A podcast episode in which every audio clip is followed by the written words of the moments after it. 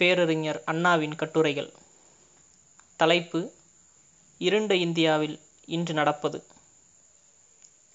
லட்சுமி பரிணயம். அந்த மங்கைக்கு வயது பதினெட்டு. மணவாழ்க்கைக்கு தகுந்த பருவம்தான். ஆயினும் அப்பா அப்பாவை ஒரு விதவை. ஆம், ஒரு பார்ப்பன விதவை. சகுன தடையெனவும் சமூக சனியனெனவும் வைதிக கொடுங்கோலால் ஒதுக்கி தள்ளப்பட வேண்டியவள். புனிதமான இந்து மனு தர்மம் போதிக்கும் மெய்வழியின்படியே லக்ஷ்மி அந்த மங்கையின் பெயர். அதுவே நடக்க வேண்டுமாயின் மலரை மறைந்து பொட்டியின்றி தலையையும் மழுங்கச் சிரைத்துவிட்டு வெள்ளைப்புடவை உடுத்தி கொண்டு தமது விதியை எண்ணி எண்ணி விம்மி விம்மி அழ வேண்டும். வைதீக விதியினை மீறி ஏதேனும் விபரீத ஆட்டம் ஆடிவிட்டால் ஒழுமுறம் கயிற்றை தேட வேண்டும், தற்கொலை செய்து கொள்ள, அல்லது வயலோரம் குட்டை ஏதேனும் தேடி அலைய வேண்டும். காதற்கனியை கசக்கி வீசி இதுதானே விதவையர் வாழ்க்கை. லக்ஷ்மிக்கு ஆயிரத்தி தொள்ளாயிரத்தி இருபத்தி ஆறில் திருமணம் நடந்தது. மூன்று ஆண்டுகளுக்கு பிறகு ஆயிரத்தி தொள்ளாயிரத்தி இருபத்தி ஒன்பதில் அவள் விதவையானாள். தாலி கட்டி அரித்தபோது லக்ஷ்மி பருவமடையாத பா பாலிகை. தனது இளம் பெண் கைம்பெண்ணாக அழுத கண்ணும் சிந்திய மூக்குமாக சோகராகத்தில் மூழ்கியிருப்பதை காணச்சகியாத அவள் தந்தை வெங்கடஜலபட்டர் காலம் முழுவதும் கோரமான இந்த காட்சியை எங்கனம் காண்பதென எண்ணி துணிந்த ஒரு காரியம் செய்தார். லக்ஷ்மி திருச்சி ஜில்லாவில் ஒரு பார்ப்பனருக்கு மனம் செய்து கொடுத்தார். குடியரசு வாசகர்களுக்கு இந்த நிகழ்ச்சி சர்வசாதாரணமாகத்தான் தோன்றும். ஆனால் பாலக்காடு பார்ப்பனர்களுக்கு இது பேரிடி எனவும் பிரளய கால உற்பாதமெனவும் தோன்றிற்று. கொடிய வைதீகம் துணிந்த செயலாட்சி தனது மகளின் துயர்போக்கிய வெங்கடஜலபட்டர் மீது கடும் கோபத்துடன் பாய்ந்தது. இந்த லக்ஷ்மி பரிணயம் பாலக்காட்டிற்கு அடுத்த பலாவூர் கிராமத்தில் நடந்தது. அந்த ஊர் வைதிக வெறியர்கள் குய்யோ முய்யோ என கூவினர்.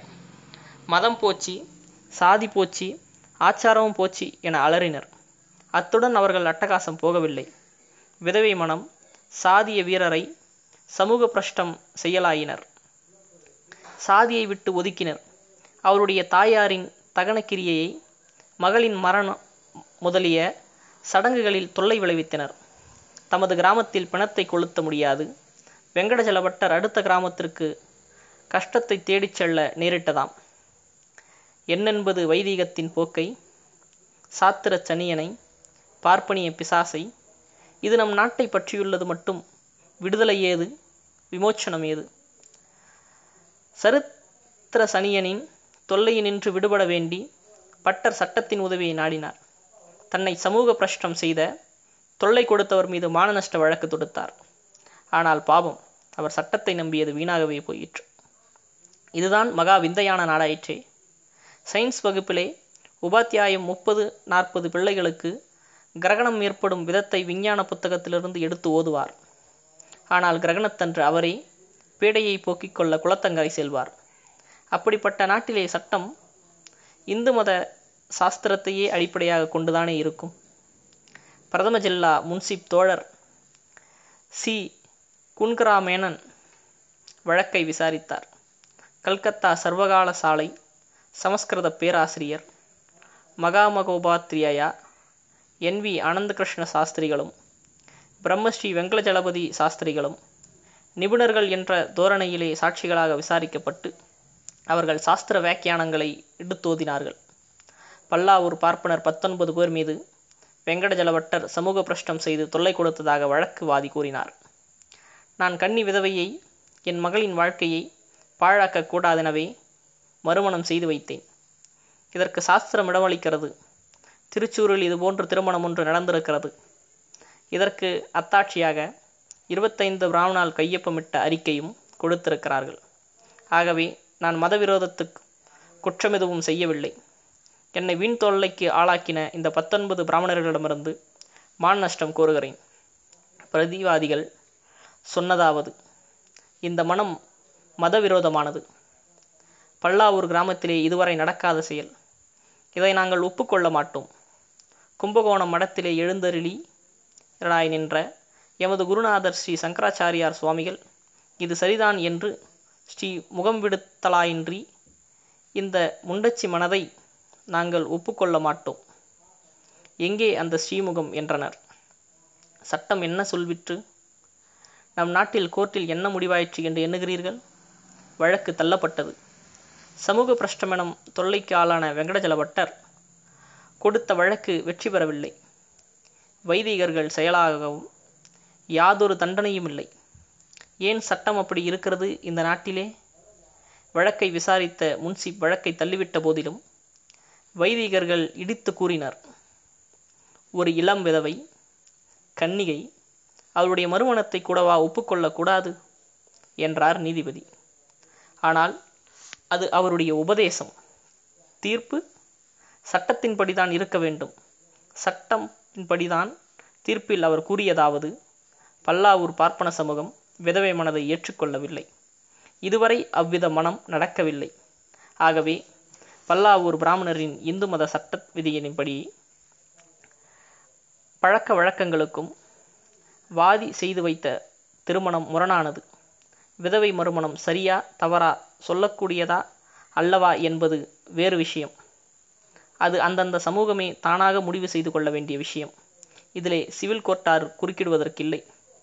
வாதிகள் ஜாதியை விட்டு தள்ளி வைத்தது சர்வசாதாரணமாக நிலவும் நீதிக்கு மாறானதாகாது. மேலும் அது பிரதிவாதியின் சமுதாய உரிமைக்கு முற்றிலும் போதுமானதேயாகும். ஆகவே ஒதுக்கி வைத்ததில் குற்றமில்லை. ஆகவே வழக்கை தள்ளிவிட்டேன். சட்டத்தின் பதங்களை நீக்கிவிட்டு சாரத்தை பார்த்தால் அந்த வைதிகர்கள் எந்த வெறியாட்டம் ஆடினாலும் இந்து மத சமய பழக்க வழக்கம் என்ற ஒரு போர்வை போட்டுவிட்டால் அவர்கள் யாரும் ஒன்று செய்ய முடியாது என்பது விளங்கவில்லையா? விதவை மனதை விபரீதமென கருதி அப்படி கருதி மானிட அன்பு மாறாது செத்த பிணத்தை புதைக்கவும் இடம் கிடையாது கிடைக்காது ஒருவர் திண்டாட வைக்க கூட கைதிகளுக்கு இந்த இருபதாம் நூற்றாண்டிலே உரிமை இருக்கிறது என்றால் வைதிகம் நீ என்று ஒழிய பார்ப்பனியமே உன்னை என்று நாட்டவர் குடிதோண்டி புதைப்பர் என்று இந்தியர் கதற வேண்டிய நிலையில் தானே உள்ளனர். இந்த நாகரிக காலத்திலே பார்ப்பனியத்தின் விஷப்பல் பிடுங்கப்பட்ட பிறகும் அது இப்படி இருக்கிறதென்றால் மகானுபவம் மனு இருந்த காலத்திலே என்னென்ன கொடுமைகள் நடந்தனவோ என்று எண்ணி பார்க்கும் போது குலை நடுங்குகிறதே. சாதித்துருவது ஆம், மற்ற யாரும் சாதிக்காத சாதிக்க முயலவும் பயன்படும் நாட்டில்தான் நாம் போர் புரிந்து வருகிறோம். வீரரும் உறுதியும் இருக்குமேல் வெற்றி நமதே. லட்சுமிகளே அஞ்சற்க, சனாதனத்தை நம்பி வைதிகத்தை வேண்டி பெற முடியாத உங்கள் உரிமைகளை நாங்கள் உங்களுக்கு போராடி வாங்கி தருவோம். நிச்சயமாக தருவோம். கொஞ்சம் பொறுங்கள், போர் நடந்து கொண்டே இருக்கிறது. கேளுங்கள் சுயமரியாதை முரசொலியை. காதலும் சாதலும். கவி காதல் இல்லையேல் சாதல் என்று கூறியுள்ளார். திருநெல்வேலி ஐங்ஷனில் இருபது வயதுள்ள வாலிபர் சுப்பிரமணிய பிள்ளை என்பார் தான் காதலித்த பெண்ணை தனக்கு தர அவள் பெற்றோர் மறுத்துவிட்டனர் என்பதற்காக மனமுடைந்து உடம்பில் பெட்ரோலை ஊற்றிக்கொண்டு கொளுத்தி கொண்ட மாண்டாராம். என்ன கொடுமை, என்ன கொடுமை என்றுதான் ஒழியும் இக்கொடுமை. அந்தோ கபோதிகள் நிறைந்த உலக உலகிலே திருமணம் என்பது குருட்டு விளையாட்டாகவும் அடிமையாட்டமாகவுமே அன்றி உள்ளது. காதல் என்றோ மனதில் ஜீவன், காதல் மனம் என்றோ மனம். இதனை மறுத்தலும் மதியுடைமையாகுமோ? இந்தியாவே இதுதான். நீ உன் வாலிபனுக்கு தன் விடுதலை, காதலை மறுக்கும் பெயரை கொண்டாய். வாலிபனுக்கு சாவையும் தந்தாய். குருட்டு பழக்கத்தை குரங்கு பிடியாய் வைத்து கொண்டுள்ளது மட்டும் நெல்லையில் நடந்ததை போன்ற கோரங்கள் இந்த நாட்டிலே இருந்தே தீரும். பழமை பழமை என்று பிதற்றி பிதற்றி நாட்டை பாழாக்கும் பாதகர் உள்ள வரையில் சுப்பிரமணியன்கள் எனும் வாலிபர்கள் தாமாகவாவது சாக வேண்டும், அல்லது சாகடிக்கவாவது படுவார்கள். கபோ கபோதிபுரத்தில் காதல் மலருக்கு இடமில்லை என்றுதான் காதல் மனதிற்கு கட்டும் திட்டும் நீங்குமோ என்று தான் கொடுமைகள் ஒழியுமோ? காதல் மனங்களை கணக்கில் நடத்தி வைத்து வரும் சுயமரியாதை இயக்கம் வளர வேண்டும். அதனை அன்பர்கள் ஆதரிக்க வேண்டும் என்பதையென்றோ நெல்லையில் நடந்த பரிதாபம் எடுத்து காட்டுகிறது. ஆம், நான் காதலிக்கிறேன். அக்காரிகையை அவள் பெற்றோர் கொடுங்கோன்மை என் காதலை சாகடித்து விட்டது. நானும் சாகிறேன். என் போன்றோர் இனியும் இக்கதிக்கு ஆளாகாதிருக்க வேண்டுமானால் ஈரோட்டு வாடை எங்கும் வீச வேண்டும். சுயமரியாதை போதனை எங்கும் புக வேண்டும் என்று அந்த மாண்டவாலிபர் எண்ணாமலா இருந்திருப்பார்? வீணான வீம்பு. மகாத்மா காந்திக்கு மிஷின்கள் என்றால் கசப்பு. மனித சமூகத்தை மிஷின்கள் பாழாக்கிவிட்டன என்பது அவரது சித்தாந்தம். அவனவன் தனக்கு வேண்டிய ஆடைகளை தானே நெய்து கொண்டு, தனது மலத்தை தானே எடுத்து எளிய வாழ்க்கை நடத்தி கொண்டு, விளக்கெண்ணெய் விளக்கடியில் இருந்து கொண்டு, துளசிதாசரின் இராமாயணத்தை அனுதினமும் பாராயணம் பண்ணி கொண்டிருக்க வேண்டும். அதுதான் சுயராஜ்யம், அதுதான் ராமராஜ்யம். அதை நாம் அடையத்தான் காங்கிரஸ் ஏற்படுத்தி பிரிட்டிஷாருடன் கத்தியின்றி இரத்தமின்றி யுத்தம் ஒன்று செய்கிறோம் என்றார் அவர். உண்மையில் மகாத்மாக்கள் இதைத்தான் சொல்லுவார்கள். இன்னும் சொல்ல வேண்டுமானால், மரவுரி தரித்து கமண்டலம் எடுத்து காடியேகி கடுந்தவம் புரிந்து கருணை வள்ளலை கண்டு மோஷ சாம்ராஜ்யத்திற்கு செல்லுங்கள் என்று மகாத்மாக்கள் போதிப்பர். இதுவரை இந்தியாவில் இன்றைய மகாத்மா தக்லி சர்க்காவுடன் நிறுத்தி கொண்டார், காடு ஏகும்படி கூறவில்லை. உலகில் மிஷின்களின் யுகம் ஏற்பட்டதன் காரணமாக நாகரிகம் வளர்ந்து செல்வம் பெருகிற்று. விஞ்ஞான வளர்ச்சி பெறாது வெள்ளி வளாகத்தின் மீது தங்கத்தால் செய்த சாமியை வைத்து கட்டி வீதி ஊர்வலம் வரும் காடுகள் அடிமைத்தனத்திலும் அஞ்ஞானத்திலும் தரித்திரத்திலும் ஆழ்ந்து உருக்குலைந்து வருகிறது. ஆனால் மகாத்மா சொல்லுகிறார், மிஷின்கள் வந்தால்தான் மேநாடுகளிலே யுத்தம், வேலையில்லா திண்டாட்டம் முதலிய தொல்லைகள் ஏற்பட்டன. ஆகவே நமக்கு மிஷின்கள் வேண்டாம், கைத்தறியே போதும், கதரை நமது தாரகம், சங்க ஓசையே சங்கீர்த்தனம் என்கிறார். இதற்கு தாளம் பலர் போடுகின்றனர். ஆனால் மிஷின்கள் மகாத்மா உறங்காது விழித்து கொண்டிருக்கும் போதே இந்தியாவில் வகுந்து புகுந்த வண்ணம் இருக்கிறது. சமீபத்தில் அதியற்புத அச்சு அச்சியந்திரம் சபாஸ் போஸ் பார்வையிட்டு பாராட்டினார். காந்தியார் காலத்திலேயே கதர் கதறுகிறது. அலிபூர் காங்கிரஸிலே என் சவத்துடன் கதரையும் வைத்து கொளுத்து விடுவீர்கள் போலும் என்று காந்தியாரே கூறினார். இருப்பினும் மிஷின் ஒழிய வேண்டும் என்று பழைய பல்லவியை மட்டும் ஓயாது கூறிக்கொண்டு வருகிறார் மகாத்மா. மகாத்மாக்கள் ஆத்மீக விஷயங்களிலே ஈடுபட்டிருக்க வேண்டுமே தவிர மனித சமுதாய விஷயங்களிலே நுழைய ஆரம்பித்தால் கேடுகள் பல விளையாதிருக்காது. இந்த நிலையில்தான் நமது நாட்டிற்கு இன்று ஏற்பட்டுவிட்டது.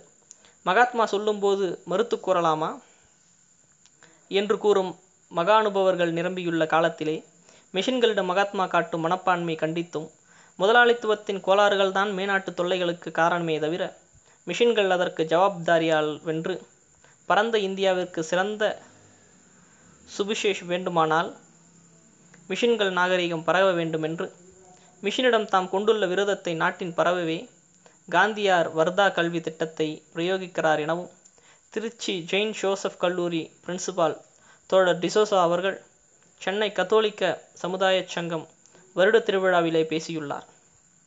உள்ளதை உள்ளபடி பேசிய பிரின்சிபல் டிசோசாவை யார்தான் பாராட்டாமல் இருக்க முடியும்? ஆனால் தேசத்திலே மகாத்மா மிஷனுக்கு விரோதமாக பிரச்சாரம் செய்து வீண் வீம்புக்கே என்றுதான் தோன்றுகிறது. மகாத்மாக்களை கேட்டுக்கொண்டு மிஷின்கள் எந்த நாட்டிலும் புகுவது வழக்கமில்லை, மக்களை கேட்டுக்கொண்டு தான் புகுவது வழக்கம். மேநாடுகளிலே மூன்று நூற்றாண்டுகளுக்கு முன்னம் மிஷின்கள் எதிர்த்த மகாத்மாக்களின் மொழிகளை எப்படி மிஷின்கள் தவிடுபடியாக்கினவோ அதேதான் இங்கும் நடந்து வருகிறது. எனினும் உண்மையை எடுத்துரைக்கும் டிசோசாக்கள் பல மா மகாத்மாக்களிடம் மயங்கியுள்ள மக்களின் மனப்பான்மையை மாற்ற பேச வேண்டும். உண்மையை உரைக்கும் உரையாசிரியர்கள் முன்வர வேண்டுகிறோம். ஜோரான விருந்துதான் சென்னை ஐகோர்ட் ஜட்ஜாக நியமிக்கப்பட்டுள்ள கே எஸ் கிருஷ்ணசாமி ஐயங்காருக்கும் அட்வொகேட் தோழர் கே எஸ் சம்புகேச ஐயங்கார் திருவல்லிக்கேணியில் உள்ள தமது இல்லத்தில் ஒரு விருந்தளித்தார். விருந்திற்கு பிறகு advocate general sir Alladi Krishnaswami Iyer அவருக்கு மாலை சூட்டி வாழ்த்தினார். விருந்திற்கு வந்திருந்தவர்கள் ஹைகோர்ட் ஜட்ஜிகளான justice S Varadachariar, V Pandurangarao, K P Lakshmanarao, advocate general sir Alladi Krishnaswami Iyer, Chennai sheriff, G A Natesa Iyer, Chennai பிரபல அட்வொகேட் தோழர்கள் R Ramasamy Iyengar, P Ramakrishna Iyer, P C Sankaranarayana Iyer, R Jayarama Iyer, K K V Krishnaswami Iyer, K V Sesha Iyengar, V T Ranga Rangaswami Iyengar, S Srinivas Iyer, R Sathyamoorthy Iyer, T M Krishnaswami Iyer, K Raja Iyer, P Sitaram Iyer, S Rangaswami Iyengar, K Narasimha Iyer, V Govindachariar. ஜோரான விருந்துதான் என்று உனக்கு எப்படி தெரியும் என்று கேட்கிறீர்களே, விருந்து ஜோர் என்பது அதில் வந்திருந்த ஆசாமிகளின் லிஸ்டை மெயில் பத்திரிகையில் பார்த்த பிறகுதான் தெரிந்து கொண்டேன். பாருங்களேன், நீங்கள்தான். மருந்துக்காவது ஒரு சூத்திர பூண்டு இருக்கிறதா லிஸ்டில் என்று, அல்லது வந்திருந்த பிராமணர்களில் யாராவது சாதாரண பேர் வழியா என்று. பார்ப்பன ஜட்ஜிகள், பார்ப்பன அட்வொகேட் ஜெனரல், பார்ப்பன ஷெரீப், பார்ப்பன பிரபல அட்வொகேட்டுகள், பலே சோர். இல்லையோ. நன்றி, வணக்கம்.